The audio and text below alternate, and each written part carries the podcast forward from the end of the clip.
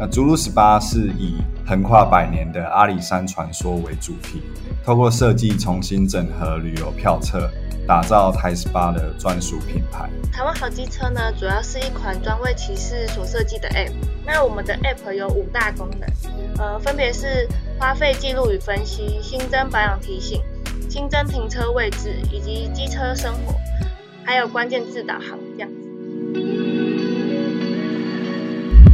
Hello，欢迎收听由硬 CG 所录制的 Podcast 节目《必智老司机》，我是主持人 Charlie。今天要带各位介绍两位亚洲大学视传系的毕业制作。首先，我们先邀请逐鹿十八的团队，先跟我们介绍一下这个毕业作品以及他在这个毕业作品所参与的角色。这样，Hello，文庆。Hello，我是亚洲大学视觉传达设计系大四的杨文庆。那在团队中主要是负责插画上色。那逐鹿十八是以横跨百年的阿里山传说为主题，透过设计重新整合旅游票册，打造台十八的专属品牌。那除了你是做插画的吗？那其实逐鹿十八还有什么样的形式？然后其他人参与了什么样的内容制作呢？呃，另外有一位也是做插画，呃，草稿、线条，还有两位是以排版为主，就是手册跟旅游票册。一位是文案，然后一位是视觉的同整。就是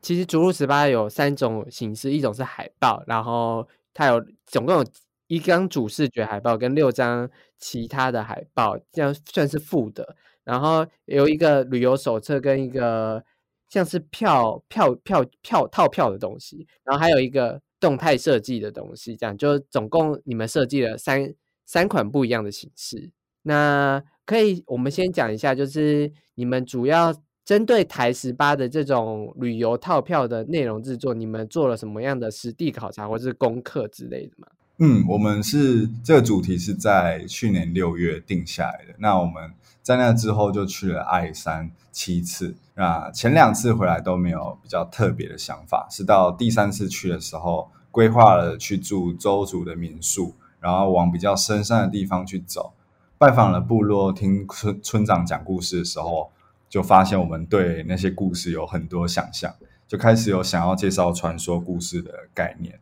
那回来之后，就是在学校还有国之图，就去借关于台十八或周主或是传说故事的文史资料来参考。那你刚刚说，就是这里面手册传说都会是周主的传说吗？就是你们主要有提到六个传说，都是周主的吗？呃，没有，有三个是周主的传说，那呃，另一个是比较算台湾人的民间习俗，那另外两个是。呃，日治时期开垦林业的故事。好，那可以先跟我们分享周族的传说是哪三个传说吗？周族有三个，那分别是小米、创世，还有洪水传说。洪水传说应该算是大家对周族比较主要会有听到的一个传说故事。是当时有传出一个巨响，然后就夹带了巨大洪水来袭，那周族人跟各个动物就逃到玉山山顶上去躲。没想到最后火种也随之熄灭，然后整个世界就变得很暗。那族人就去拜托麻雀为大家取火。那只要成功之后，看到的农作物都可以享用。这样，那麻雀最后有成功带回希望的火焰。那发现原来洪水灾难是因为一条大鳗鱼堵住了河道，大鳗鱼，然后导致河水上涨。这样，那后来族人就去。请求螃蟹的帮忙赶走巨鳗，那赶走巨鳗之后，那个水就退了嘛。那周族人就下山去寻找耕地跟住所，展开新的生活。所以，所以他们有拜螃蟹神，是不是？螃蟹对巨鳗，他们他们只有拜托那个螃蟹去帮忙这样。OK 哦。其实台湾很多原住民都有这个传说，像是今年那个文博会的花莲探险队，就是它有一个洪水传说，只是。前面都一样，但后面就不一样了。这样，你说你说生物不一样吗？赌注的生物跟 拜托的生物。呃，这个传说就涵盖了取火传说，还有周族的那个战绩的特色。所以我们在构图上，除了鳗鱼跟螃蟹之外，也有加入周族的库巴。那库巴是周族的一个很重要的象征，除了呃重要的祭祀都在库巴举行之外，男子狩猎的技能还有歌舞训练，然后历史传承都是在库巴当中进行的。然后呃，库巴是女生不能进去，只有男生才可以进去，因为呃库巴是就是他们周族猎回来的可能人头啊或者是什么头哦放在那个地方，就可能女生进来是会被可能杀到吧。就哦，周族应该也是父系父系社会吧？对，哦，难怪这样。但你刚刚说的战绩也是周族族的庆典，也跟这个洪水传说有有关，对不对？对，它也是在这个洪水传说，应该算是他们跳了战绩，然后去拜托螃蟹去帮他们这样。哦，所以战绩主要是拜托螃蟹的。对，我觉得就是因为我其实很少了解原住民的传说，所以而且我去旅游的时候也好像比较少听到这件事，所以我觉得这蛮有趣的。那关于创世的传说，也可以分享一下吗？创世算是周族的创世纪嘛，就是他们版本的创世纪。那 传说世界就是还很混沌，然后天跟地几乎是要连在一起的时候，万物就陷入了困境。那为了要有更多的空间，动物们就想说，呃，一起把天给举起来，但是却没有办法。然后这个时候突然就飞来一只鸟，就说：“哎，它可以抬起天空。”然后转眼间，神鸟就飞到了高空，然后就开始唱歌。那这是没有人听过的天籁，然后这个歌声就感动上天。之后天空跟高山就没有再连在一起。然后这时候，周族的主要神天神哈莫就降临在玉山，然后他迈开脚步，在群山之间踩的地方就会创造各种生机。那那个地方也变成就是周族的定居的地方。所以你们画的就是那个神，对，我们就是画那个天神哈莫形象，因为就是在博物馆或是在那个维基百科都有关于哈莫的一个形象，是他有巨大眼睛，然后穿着熊皮，然后或红色衣服，然后全身发光的一个神。那随行的灵兽就是熊，这样。所以他也是熊头，跟他手上拿的是什么啊？他手上是那个，就是有点算捧起那只鸟的感觉，因为那只鸟是在这个故事里面蛮重要，就是那个唱歌的那只鸟。哦，就是歌用歌声让天空稍微呃的那只。分开来的那只鸟。OK OK，那我们另外一个小米的传说，小米其实算是原住民，其实有蛮多传说都会关于小米这件事情的生长啊之类。呃呃呃，都会有关于小米的传说。那周族的小米传说对他们来说，可能比较像是一个过年的概念，就是希望透过去感谢那个小米，去祭祀小米神，然后感谢他对农作物的照顾之外，同时也会就是有点像板斗的感觉，就是有煮很多菜，然后邀请各个就在外的亲人回来，然后就是在那个期间做就是情感的交流，因为蛮像他们的过年的感觉。哦，对，那我们就在想，因为每个原住民或是每个族可能都有小米传说，我们就在想，就周族他们的特色会是什么，然后就发现，呃，因为周主的小米女神是一个脾气很古怪的一个女神，她是 很讨厌喧闹，然后喜欢安静的一个神，所以如果族人是在祭典期间有举止轻浮啊，或是嬉笑喧闹之类的，小米女神就会就是直接离开，然后隔天叫熊跟山猪去踩烂他们的农作物，这样。啊，熊跟山猪，好可怕！所以族人都要用最虔诚的心去迎接，然后不要去触怒这个耕作的神。其实小美女生也比较不像是一般既定对女生的一种刻板印象的思考，什么样端庄，她比较是有个性，或是比较比较强势的一个女性这样子。比较有自己的性格的一个。对对对对对。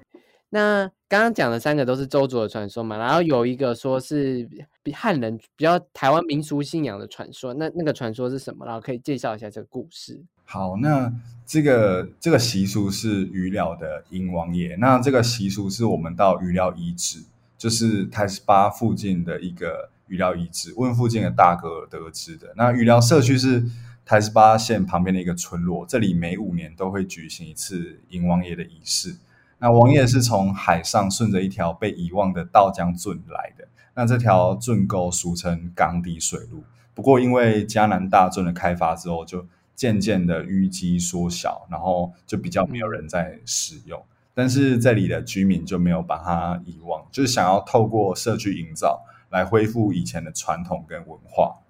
哦，就是现在比较常见的就是文地区文化的建立，这样文化史的建立，这样。嗯，那这个比较特别是，一般的庙宇是请神回各自的宫庙，那这里的宫是去请水火，就是去镇边迎请王爷回来，然后把五年千岁迎到村中之后，就是举行各种仪式，燕王的仪式。然后王爷来村中做客一天之后再送走，这样。OK OK，所以你就把王爷跟船的形象就放到我们的海报，就是单张的海报上，这样。对，然后还有放一些嘉义市区的呃特色，就是可能像高铁也会在他身上，或是还有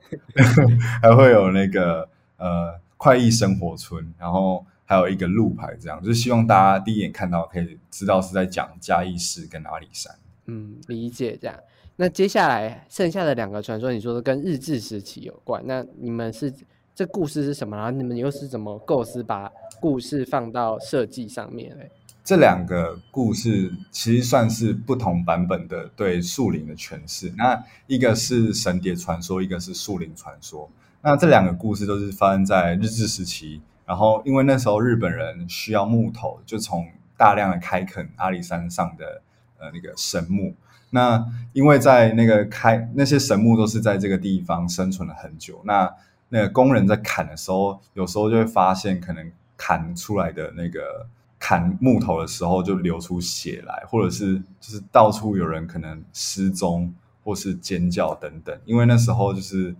呃雾很浓很重。阿里山上雾蛮浓的，然后在那个迷雾当中就有很多尖叫，或是有人不见，就还蛮恐怖。就日本人怕了，然后台湾人也很怕。那台湾人是去就是松柏岭的寿天宫请来了玄天上帝的香火来祭拜。那现在就扩大建成了寿正宫这样。那每年玄天上帝生日的时候，就神蝶都会固定飞来玄天上帝的胡子上停留。然后也因此，人人都说这个神蝶是带有那个神木的灵魂在上面，然后回来跟玄天上帝一起，然后让世人祭拜。这样，你们的图像就是玄天上帝跟一一个神蝶的形象融合嘛？那这个蝶好像画的样子，好像有根据，是什么样的根据呢？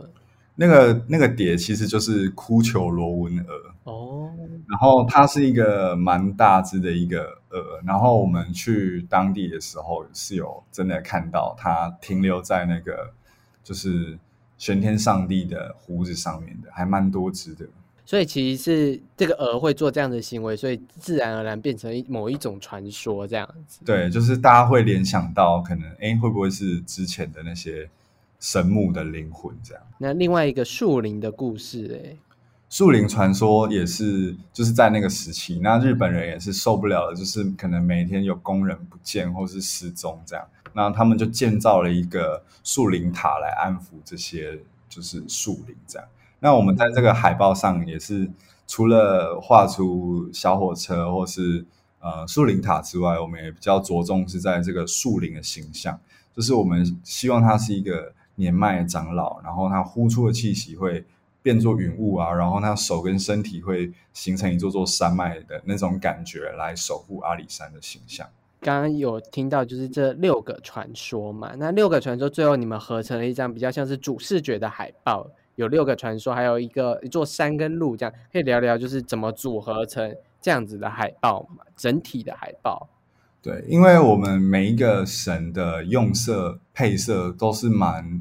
呃蛮强烈的，所以如果就是把它都挤在同一张海报的话，就会可能如果比例不对的话，就会觉得很拥挤，然后很乱的感觉。那我们就想说，用山还有路的感觉来强调整个画，来来做整个画面的那个主轴。然后，因为阿里山是好几座山，像塔山、玉山的山来组成的山脉。所以构图上，我们就从里程数还有海拔来安排，就是下高铁之后一路上可以看到传说的地点的那种顺序，像是鱼寮就会在起点，然后再是小米、创世等等，一直到山顶的树林这样。那我们就以金色蜿蜒的路来贯穿整个主视觉。那除了表示那种山路很崎岖之外，也来就是带到说，因为地势关系很长，起雾了阿里山，所以那个路同时也是就是雾的感觉。哦，理解理解，这样就是它还是尽可能的用路去串了这几个传说，这样。那因为你们的设计比较像是一种旅游式的手册跟旅游式的套票，所以你们设计了其实六个传说，然后把这些故事融合在一个套票上面。那可以讲一下这个套票你们是怎么设计，还有套票还有什么其他的像是关于旅游的资讯吗？套票的话，是因为当地有很多就是不一样的票，像是可能公车票、火车票，或是像入园券等等。那阿管局就是阿里山风景管理园区那边也有出各式各样的套票，那我们就希望整合这些就是很多不同版本的套票，呃，整理成一个，然后让旅客可以直接带着这个套票就直接上山去。那把票卡拿起来之后，就可以看到那个。票可以在哪里使用？像是如果是公车票的话，那他可以知道他是在哪一个，就是高铁站的哪一个月台去做搭乘。那那个附近有什么样的一个传说？然后还会介绍附近有什么样的景点。但是因为呃套票是比较像折页的形式，所以它的篇幅没有那么的多。所以我们很多都是以 icon 去做表示。那如果要看更详细的，就会在。详解册上面这样，那你们提到这个详解册的内容，就是会包含你们刚刚提到的可能一些祭典的文化，或者是当地自然生冠景滩的一些你们可能查到的资讯之类的吗？我们的整个地砖是以传说来做主轴，那其实阿里山还有很多可以介绍的地方，是因为它不仅有百年的历史，就是周主定居日治时期林业开发一直到现在，那它也是。一条路就有零到两千多公尺的海拔，那这里面就会涵盖很丰富的动植物，所以我们就是把这些特色，然后根据每个不同的传说，然后可能就会做带到的动作。像创世，我们就会把就是动植物介绍进去，像阿里山的特有种山羌或是固语等等，我们就会在创世的地方做介绍。然后像如果洪水，刚才说洪水的，就会介绍。那个周主的祭典这样，OK OK，他所以手册看听起来感觉就会像是深度的文化旅游，然后你们可能有不同的传说，就是一个不同的支线会有相关的景点，然后想旅游的人可以拿着这个手册，根据这些传说去看，哎，原来除了景点以外的文化是什么，然后怎么形成这样子的内容是什么？对，它就比较像是跟做这种手册跟这种深度文化旅游的介绍之后，你自己的收获是什么？或是就是团队整体的收获是什么？我们就是很希望可以把我们在爱山上感受到那些那个故事，还有那文化，把它给带进去。那除了一些大家熟知的可能林业的故事之外，那可能也希望带到一些周族的部分，然后让大家去更理解，就是呃周族的文化，还有他们的生活起居等等。嗯，理解这样子。除了平面视觉以外，你们还做了一个 motion graphic。那可以聊聊，就是就是插你们的视觉算是蛮鲜艳丰富的。那做成 motion graphic 有什么困难的地方吗？有，就是我们从平面进到动态的时候，一开始在画插画的时候没有想到要做动画，所以刚开始要进入动画的时候就会卡很久，是因为如果想要让一个地方动的话，就必须把那个部位给拆出来。那可是，如果拆出来要动的话，就是你可能转个弯就看到有，就可能破洞，或者 那个地方就空了这样。所以我们就是呃，有花蛮多时间去个别拆出头啊、身体、手脚等等部位，然后才能就是比较顺利进行。哦，我理解，就是因为做动态，你可能只是需要一个地方动，你不是需要所有都动，所以你必须拆成很多图层，这样你才有办法针对这个图层去做动态这样子。对。那另外，我们转场也是我们很就是卡比较久的部分，是因为想要让整体的节奏是比较流畅轻快，所以我们在每个传说的停留的分量是比较一样的。想说用那种可能遮镜头啊，或是镜头被那种物体掩盖，然后的那种全黑来做转场，所以我们就运用传说里面的元素，像是创世可能就是鸟飞过去，那洪水可能是有水这样子淹过去的感觉来做专场这样。OK OK，那因为现在疫情时间嘛，旅游现在也不太能了。那如果之后就是哦，疫情结束了，可以开始旅游了。那我如果想要拿你们的手册去阿里山做深度旅游啊，我应该怎么样去跟拿这个手册呢？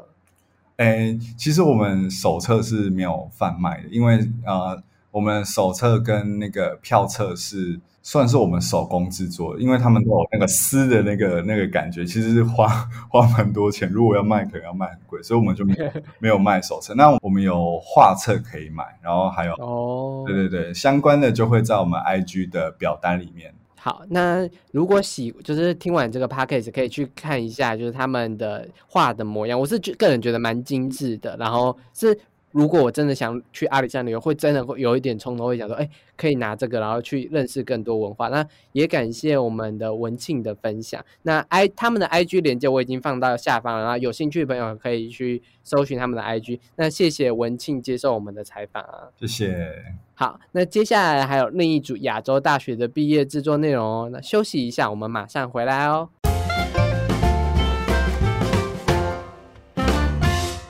你是创作者，正在写计划、申请资源，准备好完成自己的作品吗？还是你已经完成自己的创作，准备好投影展行销自己呢？那硬 CG 这期的杂志就非常适合你，主题是动画人的非创作思维。我们找来了金马奖、奥斯卡、国际动画影展的入围常客，来分享怎么找资源、怎么投影展，以及怎么协助作品的行销哦。那不论你是动画创作者还是影像创作者，这本杂志都非常适合你。现在点选下方链接，一起来看杂志的简介去。购买杂志吧。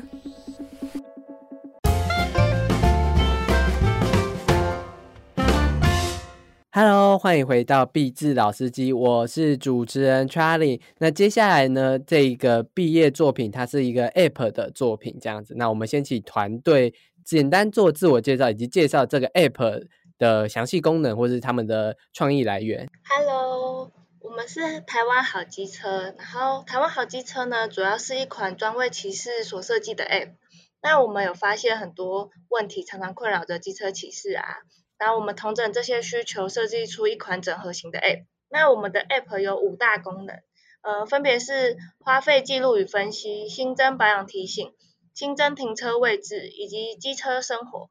还有关键字导航这样子。OK OK，就说你们这次的设计内容就是关于界这个 App 的界面设计，以及动态影片跟视觉设计，对不对？对。那关于整个界面设计，因为你们刚说其那五大功能，其实你们总共好像有九个功能，那你怎么把这些功能都塞在一个小小的 App 的做界面的内容呢？就是我们有帮那些功能做分类啊，因为就是我们怕功能很多，大家就不知道怎么使用，会觉得我们的 app 很复杂。那所以我们在首页的设计上，嗯，我们可以让使用者自己新增他们想要的功能放在首页，就是然后在选单上面呢，我们也将所有功能分类在这九个大类里面，然后让使用者可以去点选啊，去使用我们的功能这样子。想到功能以外，就是为什么当初会想要做一个？机车为主题的 App 呢，是发现到什么问题？这样？嗯，因为其实我们组内六个人都有在骑机车，然后我们发现机车这个主题其实是很贴近台湾人的生活，就是台湾机车的密度其实是亚洲第一名。就我们觉得，嗯，你就算没有骑过机车，你也会呃给别人载过，对，然后或是你在机你在路上可能也会看到很多机车骑士在那边就是骑转来转去这样。那我们就觉得这个主题很。就很适合我们，因为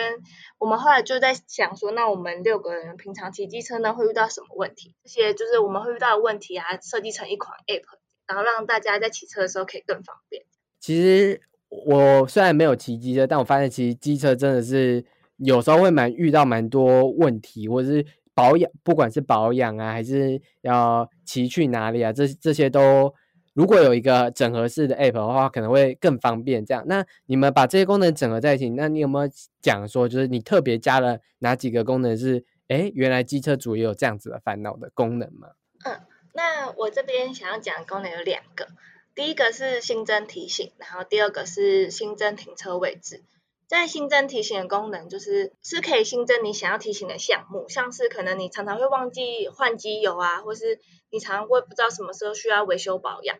那甚至是加油提醒你也可以新增，因为有些人的他们家中的老车，它油表都会坏掉，就不太确定哦什么时候应该要加油啊。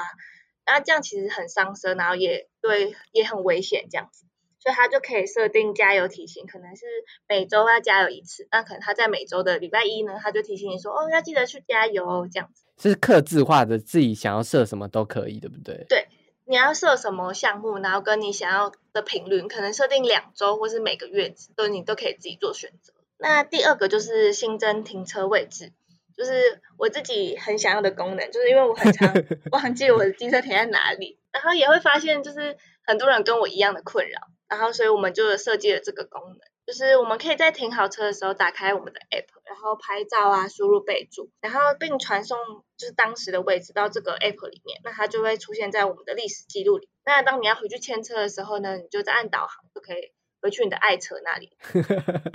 我相信应该很多健忘的人都需要这种。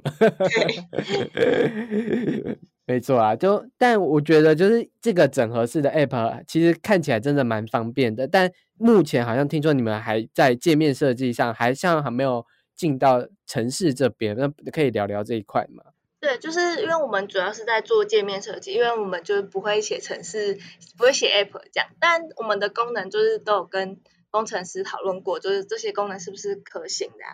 然后他有些就说 OK，然后有些就说嗯有点困难，可能就是后台上面还要再就是可能要琢磨比较。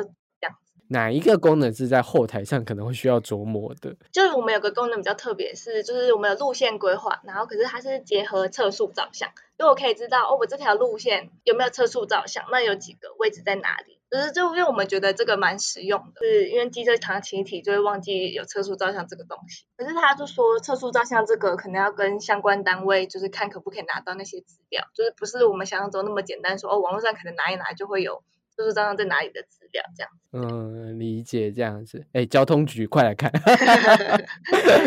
我觉得这这个 app 真的可以造福很多啦，我真的觉得这。蛮重要的 app，就是各各大业啊，看一下。可以看到我们。理解，但我觉得除了就是界面设计以外，其实你们的视觉也蛮漂亮的。就你们的的算是海报或贴纸设计，有分北中南东的一些关于城市、关于整个机车主的样貌的设计。那聊聊这一块，就是在海报设计上，你们是怎么样去设计这样子的台湾好机车呢？嗯就是在海报中，其实我们就有设计很多，就是画了很多机车骑士，然后在各个城市的角落。那在海报主要的话，就会是有各城市的景点，像是什么北部的话，就会有一零一啊，然后大家比较熟知的就是台北桥的机车瀑布，就我们又把它画进去这样。对，经典。然后就可以看到很多就是机车骑士穿梭在里面。那北部比较特别的机车骑士，就是因为北部常下雨，所以我们就有画了穿雨衣的骑士啊，然后还有在路边那种匆匆忙忙换雨衣的骑士。嗯。然后，就我们也发现，那个北部也比较多安全帽小偷，就是他们北部都会都会锁安全帽，所以我们就觉得，哎，是不是比较多小偷？所以我们在海报里面也画了，就是有正在就是偷安全帽的人。哦，现在是在开始站站南北哦。哎哎，没有没有，没有啦，没有啦，就是。某某一种特色嘛？在中南部，就是因为我自己在中，我是北部人，但我是在中部读书，然后就发现，哎，在就在台中都不太需要锁安全帽，就蛮安全的。但但在北部呢，就是大家都会锁，就你不锁好像很奇怪这样。哦，算是一个地域性的的机车文化，对的海报这样子，然后结合在地景点。那刚刚是讲到台北，那可以聊一下台中的特色。好啊，台中比较特别，是因为。中部的话呢，就是我们右边也画了南头，所以就有靠山啊，所以就很很多那种压车的人。哦。对，还有一个最特别是，我们就有发现南头埔里的骑士，他们就是会单手骑车，然后另外一手会撑着伞，就是我们就叫他平衡感骑车，就是好像是南头埔里人的就是必备技能。如果你不会那样，就不是埔里人。就是你不能一手撑伞一手骑车的话，你就不是埔里人。对对，没错。还那台中的建筑物，你们画了哪些？这样子，台中建筑我们就有画了，大家比较知道是东海的那个路思一教堂，然后还有那个歌剧院啊，我们也画了苗栗，苗栗就有就是高速公路都会经过那个火焰山呐、然后彰化的对彰化的部分就还有善行车站这样子。刚刚有看到一个我觉得很有趣的，就是关于中部的特色，有一个叫瓜皮帽飞走，是是 很容易飞，是不是？因为那个其实是就我自己本人真人真事就发生的事情，就是因为那个我戴瓜皮的时候，那个扣安全帽的扣环那边就是有点生锈，它就没有扣紧。然后我就是嗯我朋友在我骑起的时候，我安全帽就往后飞走，就好险后面没有人，所以就没有砸到人，这样 好危险。很可怕。但但其实还就还有一个蛮有趣的，就是就我们在展览的时候就有介绍那个骑士，然后就有三位朋友就一起来的时候，他们就说：“哎、我也有，我也有。”就三个人都有发生过一样事，我就觉得哦，原来这个很常见。对，就是大家还是总是会有那那个坏掉的那一个，然后比较糗的那一个。对，真的蛮危险的。对，大家小心啊，就是要顾好自己的安全帽的那个健康程度。那就是这刚刚是讲中部嘛，那南部的部分嘞，南部就可以看到，就年龄层偏高，就比较多阿伯跟阿桑。那阿伯的话呢，他们戴的安全帽都不会是安全帽，就我们有画了自行车帽，然后工地帽，甚至是斗笠的，还有没有戴安全帽的阿伯。然后因为南部太阳比较大，所以就还有那种防晒阿姨，然后跟防晒阿嬷，阿嬷的 level 就会比阿姨更高一点，阿嬷就会全副武装啊，戴墨镜啊什么的。OK，理解这样。还有，那台南的城市的面貌，你们都是怎么打造的？这样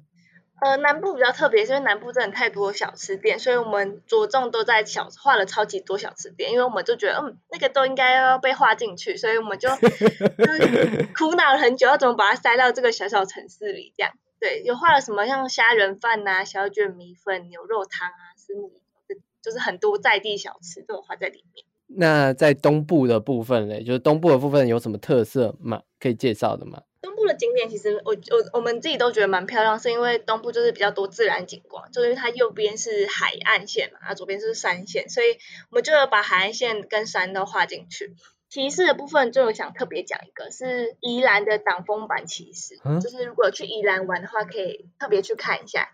基本上，就大部分在宜兰的骑士，它的机车上面都会有前面都会有那一片挡风板，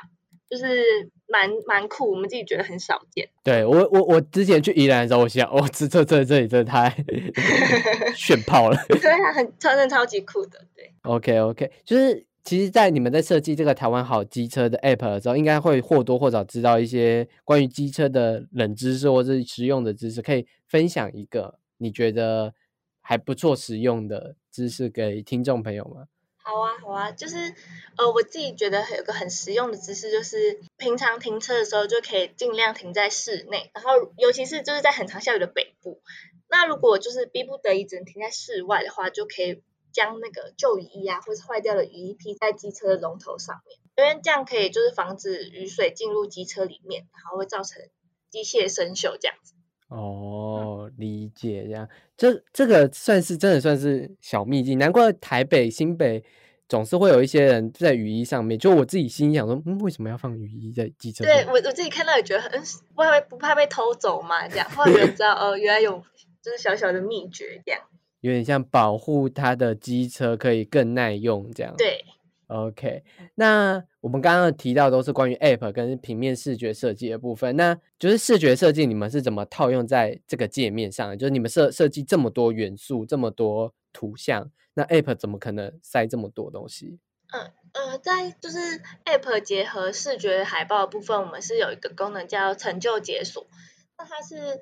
因为在这个 App 里面有个虚拟货币，它是油量，就你使用我们的功能就会给你一些奖励的油量。那那些油量就可以去解锁你的城市，就是比如说我想要解锁一零一，然后我就可以看一零多少多需要可能一百个油量，那我就要收集到一百个油量，那我去像是购买的方式去解锁那个一零一建筑。那还有另外一个方式，就是比较特别，就是叫定位解锁。它是可以，比如说我实际到一零一去玩，然后我就可以在那边然后打卡，然后它就可以定位解锁一零一建筑，就不一定要真的有机车使用我们那些功能才可以解锁那个海报，这样反正就是只要大家有打卡，这样就就算一一一个成就分母对对对，一个分母，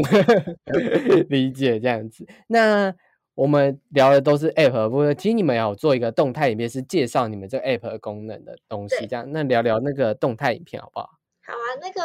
就是我们会想要做那个影片，其实是因为就是想要告诉大家为什么我们需要做这款就是里面比较多的东西都会是数据的东西，然后在前期就是发想影片的内容的时候，就是其实花了比较长时间，就是要如何把那些数据的东西，就是比较无聊的东西，然后换成有趣的影片。然后嘞，除了除了转换故事以外，就是在动态制作上的挑战是什么？呃，有一个挑战是转场，就是转场部分，其实我们自己试了很很久，还有就是节奏感的拿捏啊，就是它的速度可能要快一点啊，可能看起来比较紧凑，会比较让人想要继续看下去这样。那我是真的觉得这个 app 真的很实用啦，所以就是就是各位大大们有机会看到这个 app 真的是